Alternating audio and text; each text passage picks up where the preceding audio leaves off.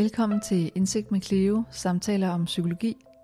Du hører anden del af min samtale med Rebecca Russell, hvor vi taler om psykoterapeutisk integration af psykedeliske oplevelser.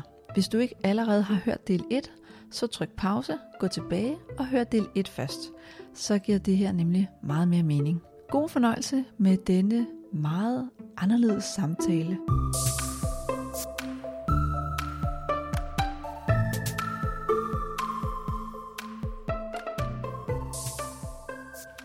Det at gøre sit forarbejde og lægge en intention og et mål og få renset alt det gamle, vi går rundt med, så man ikke er sårbar, når mm. man går ind mm. øh, og tager stofferne, og så laver efterarbejdet. Man laver det, ja. Er jo altid godt. Det er jo ligesom, når ja. vi laver, arbejder med angst, når ja. vi arbejder med gradvis eksponering, det vil sige, at vi, vi forbereder, at klienten skal udsætte sig for det, man er angst for, så forbereder vi jo rigtig grundigt. Mm. Og vi laver også en rigtig grundig evaluering bagefter. Mm. For ellers så sker der nemlig en retraumatisering. Ja. Så der er noget, der går igen her.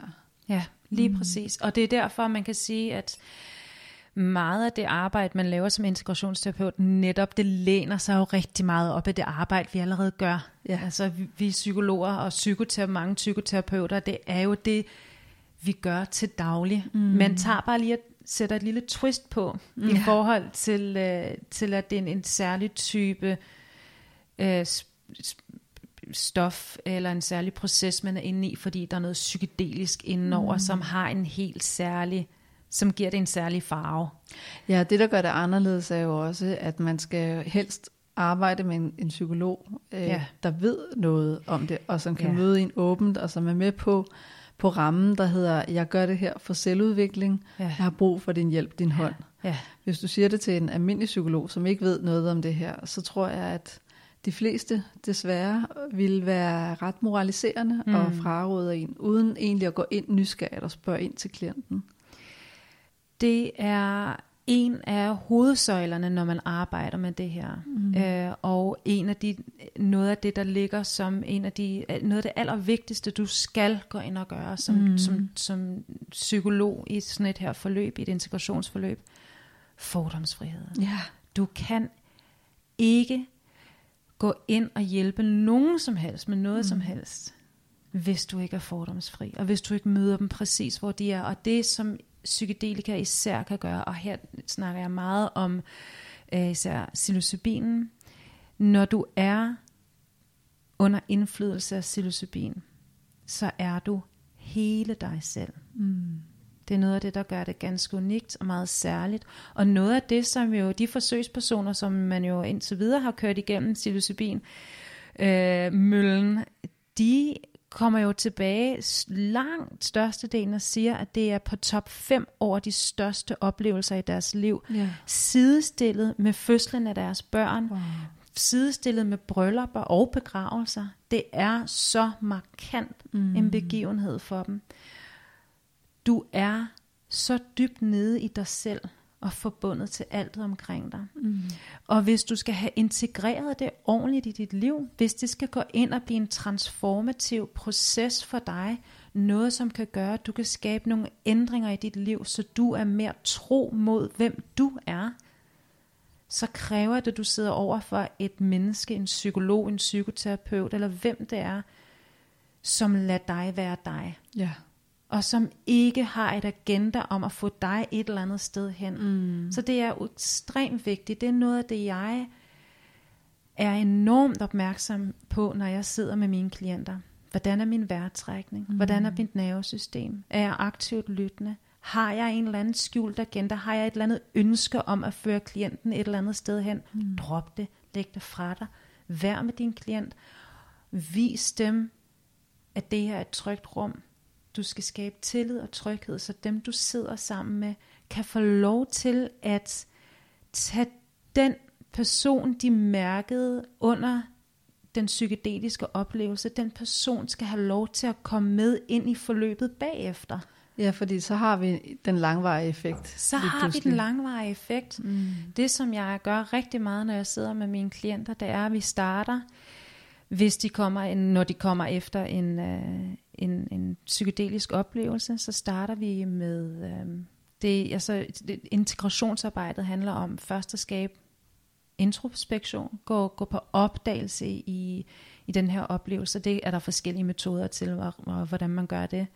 Men at skabe den her, hvad er det, hvad, hvad, hvad er det der kom frem? Hvad, hvilke sider, hvad, hvad var temaerne? Hvad var det, jeg mærkede, der kom dybt nede fra mit selv? Et eller andet det her magiske, magiske sted, jeg ikke har, normalt har adgang til øh, mm. i, i min normaltilstand. Få en, øhm, en, en ærlig en ærlig refleksion over det, mm. som også kan være enormt sårbar, for man kan også se sider af sig selv, man ikke er super stolt af, mm. som man skal arbejde med. Når man så har gjort det, og man har fundet ud af, det her tema, det er det her, jeg skal arbejde med. Jeg skal arbejde med grænsesætning. Det er grænser, der kommer op i mit, i, i, i det her, øh, den her psykedeliske oplevelse. Okay, grænser. Vi har fået vendt det, vi har fået, vi har fået, fået det helt ned i kroppen.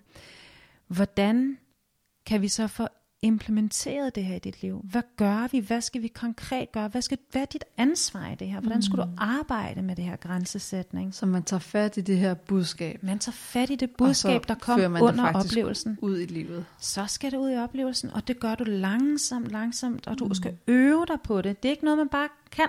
Nej, det er det ikke. man føler nogle gange, man kan. Ja. Der er nogen, der føler, de kan, når de har været på et psykologisk trip. Ikke? Nu er jeg et forandret menneske, mm. og det er de ikke. Du skal øve dig. Selvfølgelig skal du øve dig. Det skal vi alle sammen. Når du så gradvist øver, så, bliver det, så kultiverer du det i dit liv. Mm. Og det er det, der skaber transformationen.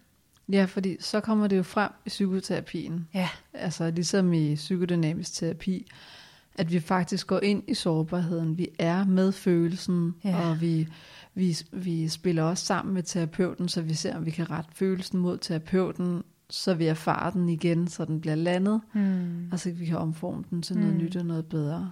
Det giver rigtig god mening. Det er en af de øhm, store udviklingspunkter, jeg synes, der er for os, især her i Vesten, hvis vi sådan tager det væk fra individet og bare kigger på os som en, som en population, så ja. at sige det er, at vi, som jeg ser det, ikke er særlig dygtige til at være i smerte og være ja. i sårbarhed.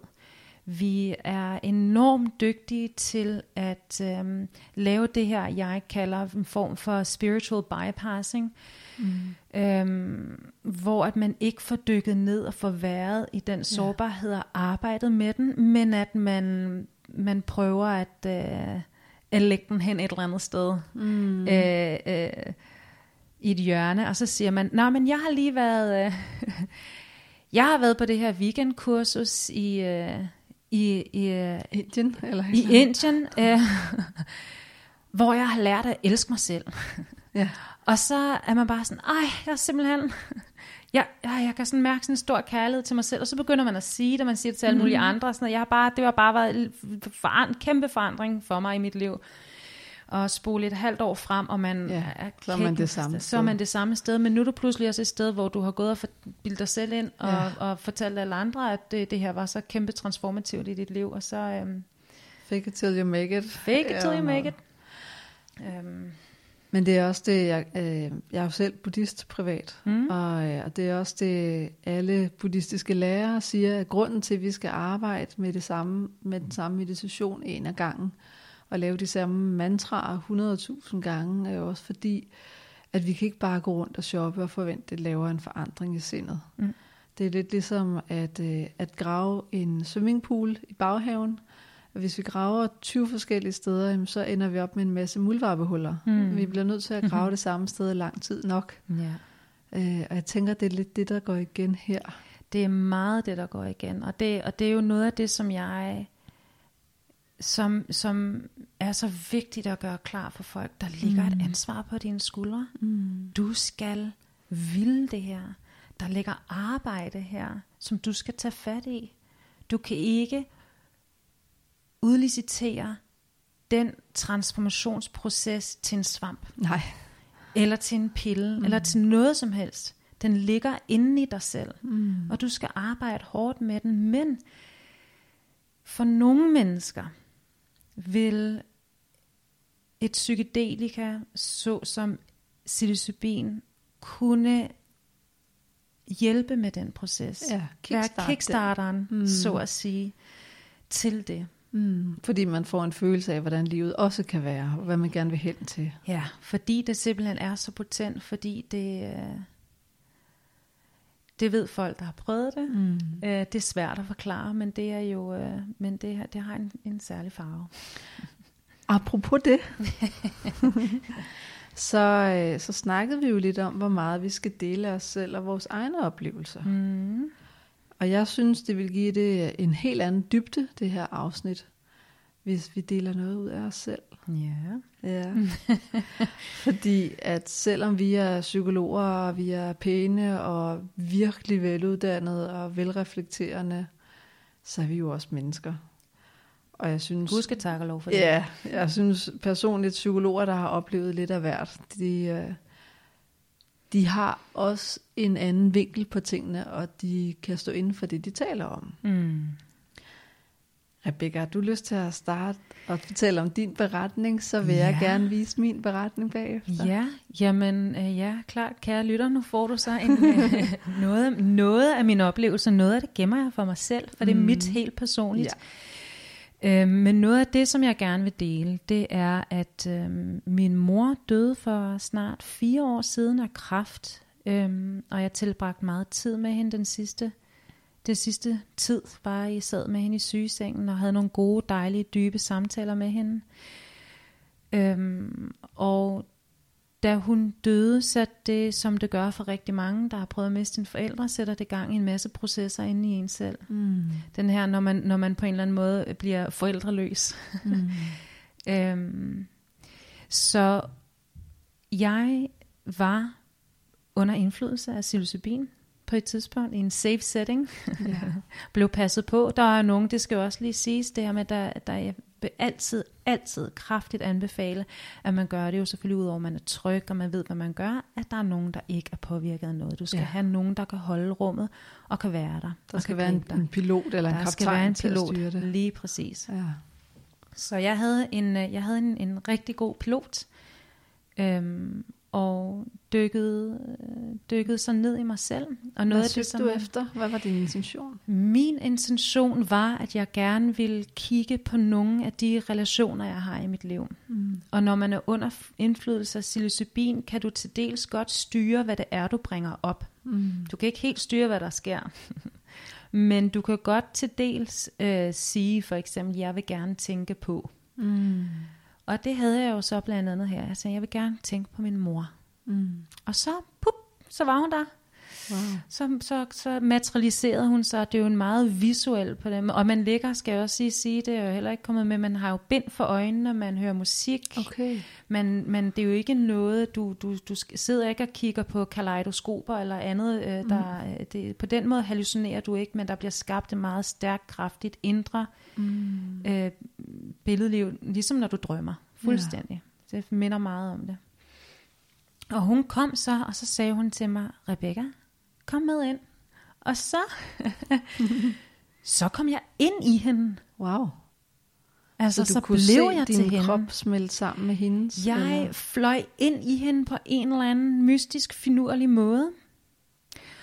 Og hun viste mig så sin store sårbarhed gennem mm. livet. Hvordan noget af det, som hun havde arbejdet rigtig meget med, var hendes relationer til mænd. Mm. Og hendes usikkerhed i det. Og det vil jeg selvfølgelig ikke komme nærmere ind på, men det var, men jeg oplevede det i ja. min krop, hvordan hun har haft det. Og jeg forstod pludselig, jeg kan huske, jeg sagde, ah mor, ah. efter et stykke tid at have været med inde på den her rejse, så sagde jeg, ah mor, nu forstår jeg. Nu giver det mening. Nu giver det mening. Nu mm. forstår jeg, hvad der var, du kæmpede med. Mm. Og da jeg nåede til den sætning, puff, så, så forsvandt hun. hun. Fordi så var det ligesom færdigbearbejdet? Så var det færdigbearbejdet, så var det budskab var leveret til ah, mig. Og noget af det, som jo var meget interessant, jo som stadigvæk, jeg kan mærke, når jeg får kyldegysninger, sådan lidt, når jeg snakker om det nu mm. her, det er, at øhm, jeg har jo lavet min egen playliste af musik, som jeg gerne vil høre som var sat på, på shuffle, så den skiftede jo bare øh, mellem de her numre i en tilfældig rækkefølge. Og lige da jeg siger den sætning inde i mit hoved, så kommer hendes absolut yndlingsnummer på, no. som hedder Gracias a la vida. Altså jeg udtaler det ikke helt godt på, på spansk, vel? Men mm. som, som er jo en, en, en takkesang wow. til livet.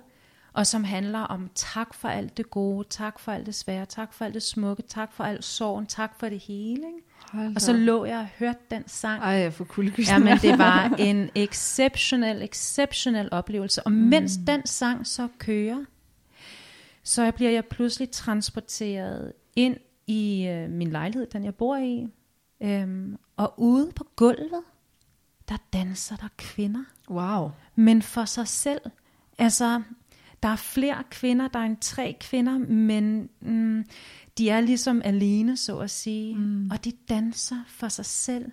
De danser for deres egen lykke, for deres egen glæde for det liv, de føler inde mm. i sig selv. De danser ikke for nogen Så de er andre. frie. De er frie. Og de danser mm. rundt der på, på gulvet i min stue, mens jeg sidder og betragter dem i al deres skønhed. Og ja, det var meget, meget stort. Mm. Og så slutter den sang af med en klapsalve. Det er sådan en, en live, en live udgave. Som, så der endte jeg jo med at grine til sidst. Ikke? Fordi så var der sådan en stor klapsalve, og så var, var jeg ligesom ude af det. Og det var ligesom den, uh, den oplevelse, jeg fik med så hende. Så den klapsalve kaldte dig tilbage til virkeligheden? Den kaldte mig tilbage til virkeligheden, og fik mm. mig til at grine, og ligesom sige sådan, ah, typisk mor, eller sådan, ikke? du ved, jeg var sådan en, ah, det var det her. Mm. Og den kunne jeg jo dele med mine søskende efterfølgende, fortælle om, hvordan jeg ligesom havde yeah. snakket med mor, ikke? og wow. fortælle, hvad jeg havde oplevet. Og det var jo en... Øh, hvordan tog de imod det? Fordi det, det er ja. jo også ret syret at få at vide. Åh, oh, de synes bare, det lød dejligt, at jeg havde, jeg havde øh, været tæt på hende. Mm. Øhm, og det er jo noget af det, det kan. Og så er der jo mange, der siger, jamen det er jo ikke virkelig, det er jo bare noget nede i din underbevidsthed. Jeg er da ligeglad. Jeg er fuldstændig ligeglad med, hvad man kalder mm. det. Er det ægte? Eller det er ægte, men, men hvad er det? Øhm, er det fordi, at hendes sjæl er derude et sted, hvis du for eksempel er troende, og du er kommet i kontakt med den sjæl? Mm. Er det fordi, at det er noget inde i dig selv, der, der relaterer til dit eget liv? Hvad end det er, så er det noget, som bragte en masse ja. skønhed med sig, og som gør, at jeg fik sagt farvel til min mor på en, på en anden måde, end jeg jo havde gjort i det år op til hendes død. Mm. Hvor at hun jo øh, lå og var så syg og afkræftet. Jeg fik lov til at se hende igen i hendes øh, rene form. I sin rene form, ikke den afkræftede form, mm. øhm, men som smuk, mm. smuk kvinde og et livsstykke. Og det billede kan jeg godt lide at have af min mor. Så det var ja. virkelig dejligt. Mm. Altså jeg tror, du er kommet ned i, i det, der hedder sindets dybe visdom, eller sådan sindets mm. ro materie, mm. når egoet er skaldet væk, fordi der er jo rigtig meget visdom, hvis vi ikke er forstyrret af vaner og forstyrrende tanker. Det er der. Og, det, og, og noget af det kan man sige, hvis man skal snakke om det integrationsarbejdet efterfølgende for mig, lige omkring det har jo været, jeg vil sige, den tilhørende følelse, der kom med, var en følelse af dyb femininitet. Mm. Og det er svært at beskrive, men en følelse af at lande i min, i min eget krop, i mit eget væsen. Jeg var ude og købe nogle meget lækre øh, sådan øh, lange støvler bagefter. og jeg var sådan, nu, jeg skal da have de der lange støvler der. Øhm, så gå ud og mærke, at jeg er en kvinde. Ja, og leve det. Og leve, leve det. Ture leve min kvindelighed ud. Mm. Ture danse for mig selv. Mm. Og det øver jeg mig jo på hver dag, for der er jo meget, der, hvor jeg bliver bange og nervøs for at udleve den. Ja. Være mig selv i, den, i, i min kvindelighed. Ikke? Og som selvstændige psykologer, så er vi jo også rigtig meget i den maskuline energi. Ja fordi vi skal ordne alting, vi skal lave regninger, vi skal ringe til folk, vi skal strukturere en masse ting, og mm. vi skal holde et rum. Ikke? Mm. Men, men det er ja. faktisk at læne sig tilbage, hvad er det feminine en gang imellem. Ja. Det er også vigtigt at huske på. Det er fantastisk. Mm. Så det, det fik jeg energi på, at gå ind i den energi. Ikke? Jeg ja. fik energi på at gå ind i energien. Ja. Og, og, og søger jo stadigvæk at kultivere den i mit liv mm. på daglig basis. Og holde fast i den.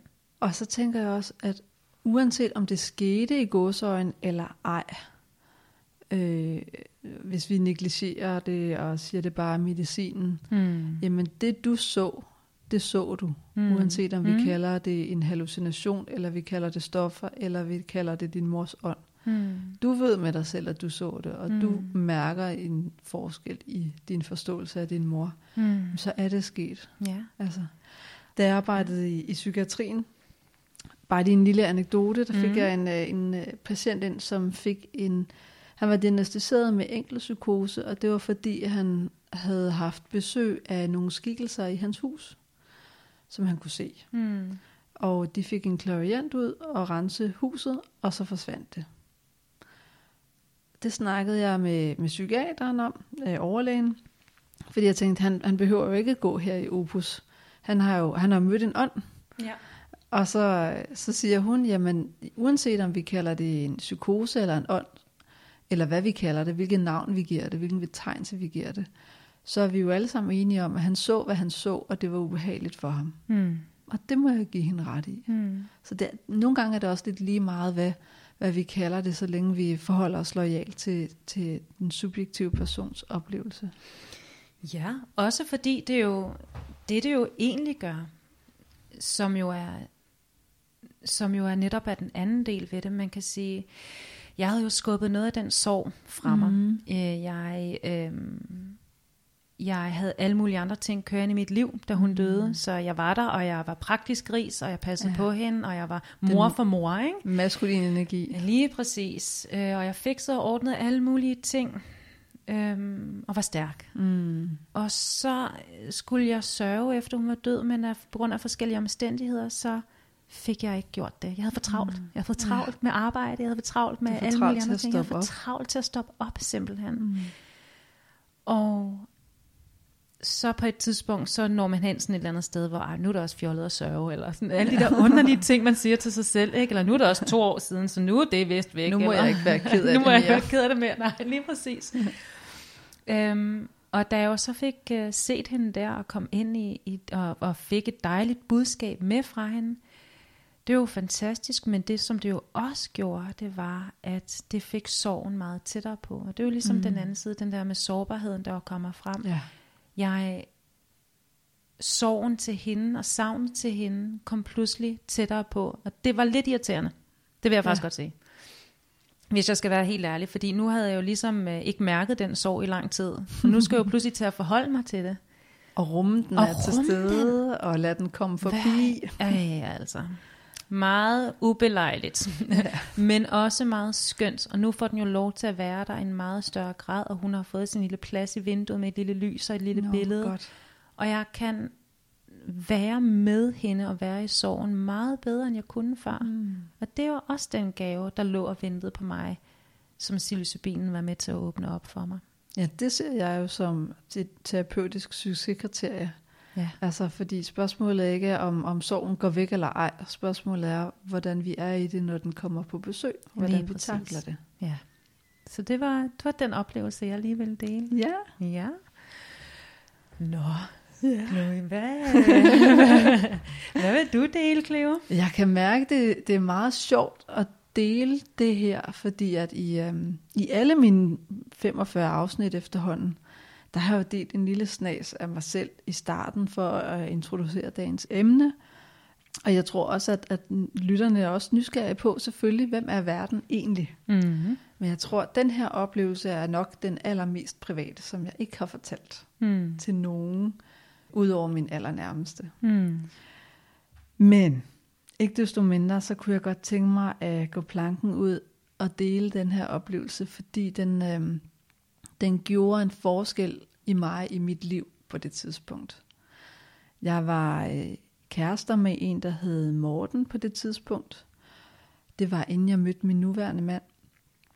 Og han var en meget travl mand, hvis man skal sige det mildt. Jeg tror, jeg så ham nok i, sniksen, i snit en gang om måneden.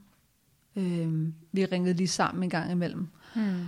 Og jeg kunne mærke, at hans travlhed og hans fravær gjorde mig meget ængstelig. Mm. Det påvirkede min tilknytning til ham. Øh, jeg vidste ikke rigtig, hvor jeg havde ham, eller hvad det her var for noget. Øh, jeg synes ikke, jeg kunne regne med ham. Og jeg var også ved at blive mere og mere træt af det. Nå, når det er sagt, så er vi på, øh, på den her sommerkoloni sammen med 40 andre gode venner. Vi har lejet et stort, en stor spejderhytte med masser af værelser for bare at nyde en weekend i hinandens selskab. Øhm, og så er der også et par workshops og shops og foredrag, fordi det er nogle kreative mennesker, det her. Og så sidder jeg og snakker med øh, en, jeg ikke kender så godt, øh, som fortæller om ham selv og hans kæreste og deres parforhold. Og de havde haft nogle problemer, men de var virkelig kommet langt, fordi de havde været igennem den vildeste parterapi nogensinde. Og jeg er jo nysgerrig. Jeg begynder at spidse ører her, ikke? fordi jeg er psykolog. Jeg kan godt lide at have et godt netværk af gode behandlere, man kan anbefale mm. til, eller bruge selv. Så jeg spørger ind til, men hvem er den parterapeut? Øh, kan du ikke give mig et navn? Og det, det kunne han ikke. Der var han lidt vævende. men det viste sig så, at de faktisk havde taget MDMA. Og var det bare de to sammen, uden nogen? Eller? Ja. Ja. Mm. ja, de to sammen. De, øh, de havde prøvet det før, vil mm. sige. De var ret rutinerede og vidste, hvad de gjorde. Ja. Øh, ikke at man kunne mærke det på dem, men, men det var en ting, de gjorde. Mm. Og de havde haft et, et, øh, en ceremoni eller et ritual på MDMA, Mm. øh, hvor de simpelthen bare gennemarbejdede alt deres gamle lort og fik talt alle mulige ting igennem. Og fik samtidig mødt hende, sig selv og hinanden med, med åbenhed og åbne hjerter, så de kunne høre hinanden mere rent. Mm. Og han sagde, det der, det var langt bedre end 50 parterapisessioner. Ja. Og så sad jeg og tænkte, det tror jeg ikke på. Men, uh, lad det må komme an på en prøve. prøve. ja, præcis. Og, og jeg tror, han kunne mærke min nysgerrighed og min interesse. Der var i hvert fald noget, der fik ham til at fortælle om, at, at det, de brugte, det var altså meget klinisk rent, mm. og han købte kun fra den samme, som også var kemiker, som mm. rensede det selv og testede mm. det selv. Og så lidt, okay, hmm, spændende, fordi jeg har altid været bange for at tage stoffer. Mm. Jeg synes, øh, nu har jeg mødt nok mennesker med skizofreni i mit liv til, at jeg havde en vis respekt. Re- stor respekt for ja. det. Ikke? Ja. Øhm, men jeg tænkte, ah, okay, hvis jeg skal gøre det, så er det her da de perfekte omgivelser. Mm. Og jeg var draget af det. Og jeg foreslog det til min, min kæreste, Morten, og han var sådan lidt påpasselig, men vi snakkede det igennem med ham, fyren igen. Øhm, og det gik op for os, at vi er på en sommerkoloni. Der er masser af venner. Der er trygt. Det er sommer. Vi er glade. Vi er i en god periode i vores parforhold. Vi er et godt sted. Mm. Og øh, vi er hele tiden sammen med nogen, som er super erfarne i det. Øhm, og vi har ikke drukket alkohol. Og vi bor ikke så langt fra et sygehus, hvis noget skulle gå galt. Ikke? Mm. Fordi det er den klassiske katastrofetanke, jeg kommer. Ikke? Hvor Klart. er, hvor er Ja. øh, flugtudgangen? ja, ja, lige præcis. ja. Hvilket er Øhm, smart nok. Ja, Det er en rigtig god, det er hellere at have den end ikke. ja, for guds skyld. Og jeg var også sikker på, at der var flere til festen, som ikke drak alkohol, så hvis der skulle ske noget, så var der nogen, der kunne køre mig. Så jeg tænkte lige der, hvis, hvis jeg skal gøre det, så skal det være nu. Mm. Så øh, vi gik ned i køkkenet og øh, tog et, øh, et øh, rødvinsglas, og så vejede han op i forhold til, hvor meget vi hver især vejer. Mm. Så doserede han meget præcist, øh, hvad vi hver især skulle have, for at det hverken var for meget eller for lidt, for at vi kunne have det gode trip. Og så efter en tre timer, vi drak det jo, så der gik lidt tid. Mm. Så lige pludselig, så kunne jeg mærke, vum, så ændrede omgivelserne sig, farverne ændrede sig, Mm. lydene ændrede sig. Jeg kunne tydeligt mærke den her sansning, der blev forskubbet. Mm. Det skal også siges, at øh, sommerhuset eller spejderhytten, det lå cirka en, en lille kilometer fra stranden. Men jeg kunne høre havet Mm. komme op på sand, stranden Nå, ja, ja. lige ved siden af mig. Ja. Det var så vildt, de der øh, rare sansindtryk, de Ja. blev forstærket. Ja. Og, øh, og så lå jeg sammen med min kæreste, og, og ham, der havde givet os det, han, øh, han var i rummet og kom lidt over til os en gang imellem, for at tjekke, om vi var okay. Mm. Og det, jeg oplevede, der var allervildest, udover at jeg nærmest kunne høre blodet bruse igennem hans hjerte, øhm, det var, at jeg fik en enorm tillid til ham. Mm. Og jeg åbnede mig for første gang nogensinde til ham. Ja. Og havde tillid til, at den her mand, han vil mig det godt. Mm. Og, øh, og han, havde, han havde ikke et så stærkt trip som mig. Jeg tror, han skulle have haft lidt mere. Men han var enormt veltilpas og glad. Mm. Og, øh, og holdt mig i min lykke og min hengivenhed. Fantastisk. Ja. Mm. Så der var, øh... Som jo så pr- præcis var det, du havde haft svært ved at give dig hen til med ham, ikke? i Præcis. det parforhold. Ja. Og det vilde var så, at øhm, ham, der havde givet os det, han kom hen til mig og sagde, prøv at sige det, du er allermest bange for, ja.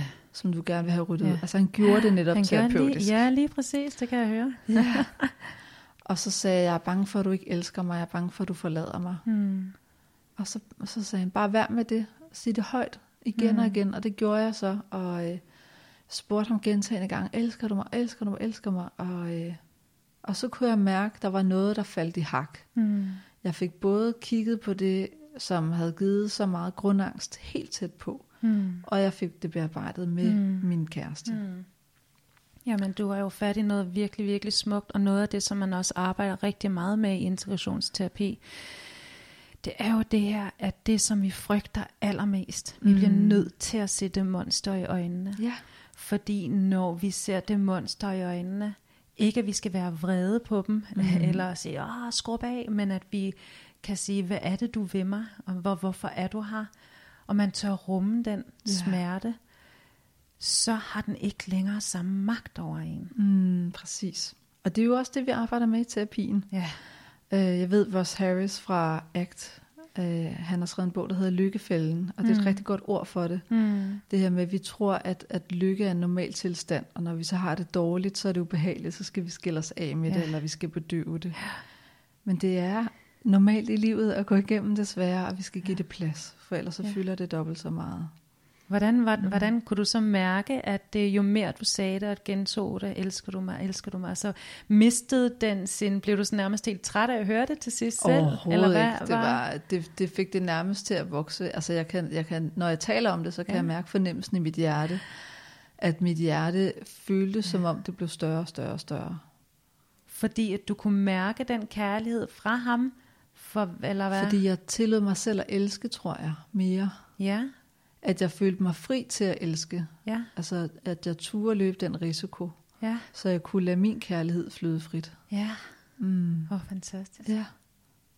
Det var, det var fantastisk, og, øhm, og det har slet ikke samme effekt på den måde i dag. De Mm. gamle vaner er kommet, men, men der er nogle små effekter, der sidder fast Mm. i mig. Mm. Jeg kan mærke, at farver er tydeligere end før. Mm. Ja, Det er ret syret. ja, Og øh, hvis jeg er i kontakt med en naturoplevelse, for eksempel står ved vandet, eller kigger på himlen, eller går en tur i skoven, ja, jeg sætter mere pris på det, end jeg gjorde før. ja.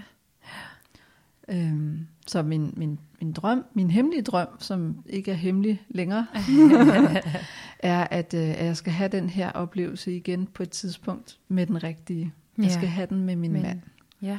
Fordi det, vi har en enorm stor og fri kærlighed til hinanden. Mm. Mm. Der er virkelig, virkelig plads til, at man må overøse hinanden med kærlighed, og der er meget commitment. Mm. Vi er Mm. meget, øh, vi forpligter os til hinanden. Mm.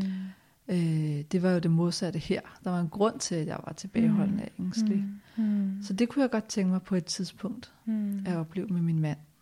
Det kan jeg godt forstå. Mm. Og du, du kommer jo også, du træder også ned, du træder ned i flere ting der, som jeg blev rigtig nysgerrig på. Den Mm. ene er jo, øh, den ene er øh, ritualet, som du snakkede om, øh, Mm. du, som du også nævnte tidligere, at man har, øh, hvad var det, du sagde? Nu skal jeg lige huske, du, var det noget, din, din var Ja. ja. ham, der havde taget MDMA, ikke? Han Ja, lavede de et lavede ritual, et om- De ritual. lavede et ritual, ham og kæresten, ja. ikke? Ja. Og det er jo noget af det, som jeg blandt andet også arbejder med enormt, men som, som integrationsterapeut, det er at skabe det rituelle omkring det. Mm. Vi mangler, som jeg ser det basalt set, øh, ritualer ja. I vores liv i dag, i fors- til forskellige faser af vores, øh, Ja. forskellige faser af vores liv. Vi har nogle ritualer, men nogle dybdegående ritualer for at connecte, forbinde sig mm. med sig selv og andre, øh, har, har vi ikke så mange af tilbage. Øh, og når man jo ser på psykedelika, som man jo bruger svampe, for eksempel i andre verdensdele, mm. der har det jo, man har jo brugt det her i tusindvis af år. Det er jo ikke noget nyt, men i andre samfund hører der jo ritualer til, og det er jo ja. ikke rigtig noget, som vi har udviklet på samme måde her i Vesten. Ja, ayahuasca for eksempel. Og ayahuasca der er der tromme og ja. sådan noget, ikke? Ja. Lige præcis. Og det her med, og det behøver ikke være shamanistisk mm. trommedans, man skal ud i, fordi det vil ligge rigtig fjern for rigtig mange danskere. Ja, ja. Øhm, så det handler om at finde noget rituelt, mm. som matcher dig, ja. som har en dyb betydning for dig, fordi ritualer er med til at forankre oplevelsen i dig, og er mm. med til, at du kan finde tilbage til det. Mm. Øhm, så jeg synes, så jeg blev umiddelbart, øh, jeg synes jeg bare, det lød så fint, at du sagde, at de ligesom havde skabt et ritual omkring ja. det. Ja. Og et ritual omkring den oplevelse, de gik ind i. Men det var en fantastisk, fantastisk oplevelse, du har haft. Ja, det var det. Og jeg er meget taknemmelig for den den dag i dag. Ja. Så jeg tror, jeg tror, jeg vil dele det her afsnit med den person, der gav mig stoffet og sige mm. tak. Mm. Mm. Og tak for din deling. ja, mm. og tak for din deling. Mm. Det er jeg, ja, der er flere af os, der kommer ud af skabet. Ja. vi har også været unge engang. Lige præcis. Inden vi går videre til dagens øvelse og anbefaling og dagens nærende aktivitet, så vil jeg bare lige slå et slag for min nye podcast. Den øh, er lidt mere snæver. Den er lidt mere nichebaseret omkring psykisk vold. Og øh, den har jeg lavet sådan så, at øh, man kan dele sine oplevelser med psykisk vold og manipulation. Man kan blive klogere på psykopati. Man kan blive klogere på nedbrydende parforhold og hvordan man sætter grænser, og hvordan man kommer ud og løfter sig selv igen. Og den hedder, hvorfor gik du ikke bare? Og den øh, er indtil videre blevet rigtig god, synes jeg. Jeg har både øh, eksperter på besøg til at fortælle omkring de meget komplekse processer, der ligger i manipulation og gaslighting og psykisk nedbrydende parforhold. Men jeg har faktisk også nogle super ærlige gæster på besøg, som genbesøger de oplevelser, de har været igennem. Jeg laver et øh, link i show notes, så du hurtigt kan finde den, og den hedder Hvorfor gik du ikke bare? Men for at det ikke skal være løgn, når vi er nede af det spor, så, øh, så skrev en god veninde og øh, studiekammerat til mig og øh, stillede nogle spørgsmål i forhold til det her podcaste, fordi hun har lavet en podcast, som er helt ny, øh, og den hedder Tal om vold. Så hvis du i forvejen er interesseret i det, så synes jeg også, at du skal tage den et lyt, øh, fordi den er endnu mere baseret på at fortælle øh, om personlige oplevelser. Hun har øh, 20 interviews i kalenderen med 20 forskellige personer, der har været udsat for nogle ting, som gerne vil tale åbent om vold, nedbryde tabuer og nedbryde den skam, der øh, uden tvivl vil opstå hos alle, der har været udsat for, for en form for vold. Så det vil jeg bare kraftigt anbefale, og øh, så synes jeg, at vi skal gå videre til dagens øvelse. Har du en øvelse med i dag? En øvelse med i dag, ja. Altså noget af det, som jeg jo tænker, det, som jeg jo oplever rigtig mange klienter, og især klienter, som synes, det her er interessant, det her område, det er, at de øh, skal til, og det er svært, men at begynde at hive fat i nogle af de ting, som gjorde den glade, da de var yngre, noget af det, som mm. de havde interesse at, at, øh, at lave. Fordi meget af det, som man jo snakker om, når man skal ind og kultivere nu, når man er i gang med at snakke, øh, at uh, skulle uh, kultivere nye måder at være på, og komme ned i sig selv, og komme ned i kroppen, og mærke den her meningsfuldhed der skulle du fat i aktiviteter, der går ind og ja. øh, giver ro i kroppen og ro mm. i sindet. Men det er jo ikke alle, der er til meditation og yoga. Nej. Så derfor så er min, øh, det jeg vil anbefale, er, at man begynder at mærke efter, hvad var det, der gav mig glæde engang. Det ja. kan også være, at man synes, det var dejligt at tegne. Ja. Læg puslespil. Øhm, gå lange ture spille guitar, spille klaver. Hvad var det, man synes, der var dejligt at gøre? Men som er noget, som øh, giver ro i mm. kroppen, og som er noget, man kan dvæle ved. Så ikke løb, og ikke mm. crossfit, og noget, altså rolige aktiviteter. Så jeg vil anbefale folk at, øh, at gribe fat i noget af det, som, som, som giver dem glæde, og bare starte mm. 10 minutter ja. hver anden dag, for eksempel, med at øve lidt guitar, hvis man synes, ja. det er det, der er dejligt. Det kan gøre noget godt. Ja, genbesøge en. den gamle glæde. Genbesøge den gamle glæde, mm. ja. Og, og det er fedt, du siger det, fordi jeg laver jo netop øh, øvelsen med de nærende aktiviteter med alle gæsterne, mm. hvor de fortæller om, hvad er det, der gør dem glade og nære dem selv på de dårlige dage. Mm.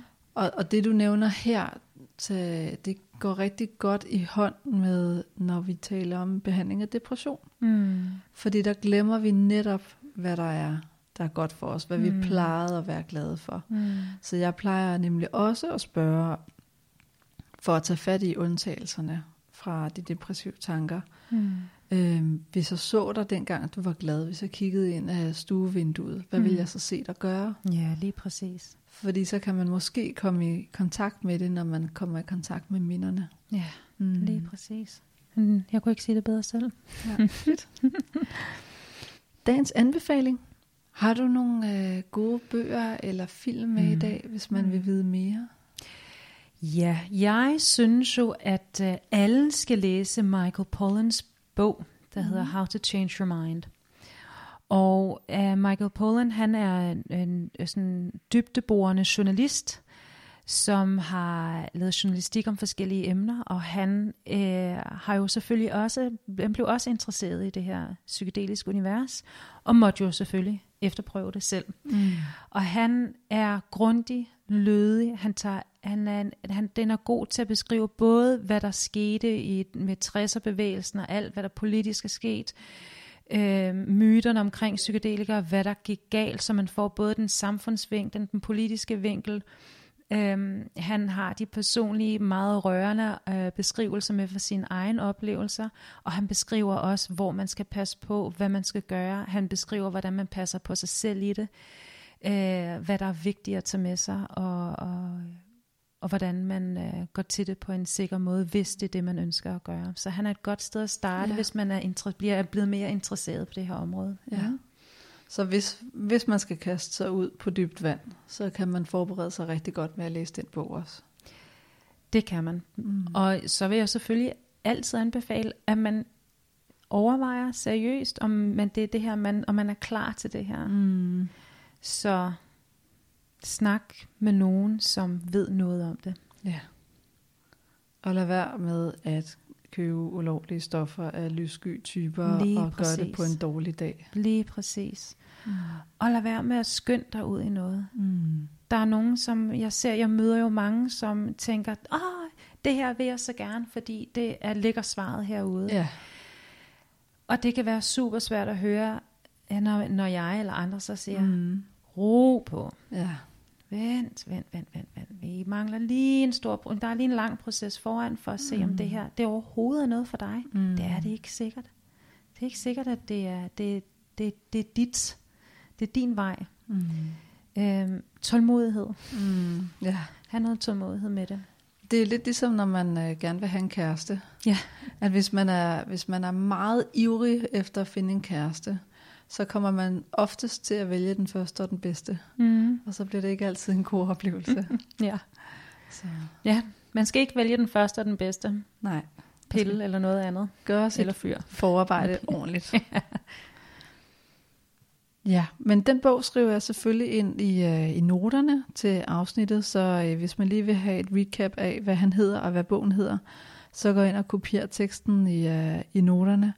Og her skriver jeg også links til min Facebook-side og min Instagram-side, hvor man kan se billeder af mig og Rebecca fra dagens afsnit, så vi kan se, hvad hun er for en, og hvordan hun ser ud. Og, ser ja. helt normalt ud. ja, præcis.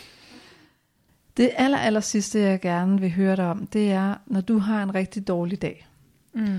Fordi det har vi jo alle sammen. Mm. Øh, når du føler dig øh, udtømt af energi, eller deprimeret, eller grødlabil, hvad er din foretrukne nærende aktivitet for at bygge dig selv op?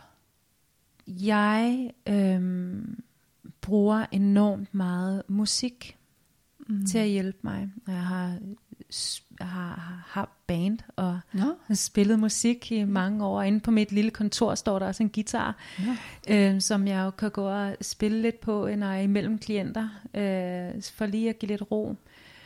Øh, jeg kan ikke overskue at spille guitar og øve mig på det, når Mm. jeg er tømt for energi eller Mm. grødlebil. øh, det kræver for meget. Det kræver for meget. Mm. Men at gå en tur og sætte Mm. noget musik i ørerne, og egentlig så vælger jeg jo så faktisk rigtig ofte dybt melankolsk Ja, musik, for at det kan ramme din for det bølgelængde. kan ramme præcis hvor jeg er, Mm. og øver mig i at være i det, og Mm. dvæler ved det, og lad mig, lad mig føre afsted i den melankolske, sørgmodige musik, og bare nogle gange, så falder tårerne, og andre gange gør de ikke. Og så på et tidspunkt kan jeg mærke, at jeg er lettet igen. Mm. Og så slutter jeg ofte af med noget glad musik. Ja, fordi du ligesom har renset det ud og, og nu været har jeg igennem været det. igennem det. Mm. Ja. Og det behøver ikke være forbundet med nogle tanker omkring arbejde, eller parforhold, eller relationer, eller det at være mor, eller et eller andet øh, stressende i løbet, løbet af en dag. Der er ikke, det behøver ikke være øh, sammen med ja, nogle tankemønstre. Det er bare kropsligt at være Ja. i en stemning. ja. Så det gør jeg. Og det hjælper. Så kan jeg ryste den af mig. Det stemmer også rigtig, rigtig godt overens med alle de andre psykologers anbefalinger. Nå, Fordi det handler nemlig om... ja, sjovt nok. jeg troede lige, jeg var så unik. Nej, men det er jo fordi, at det her med at være i kontakt med kroppen, og være i kontakt med naturen, mm. bevæge sig og Mm. dyrke sine sansninger, og give plads til det, der er. Mm. Det er jo det, som virker terapeutisk for os alle sammen. Mm. Og hvorfor vi ikke er så skide unikke alligevel. Ja, Mm. det er det jo.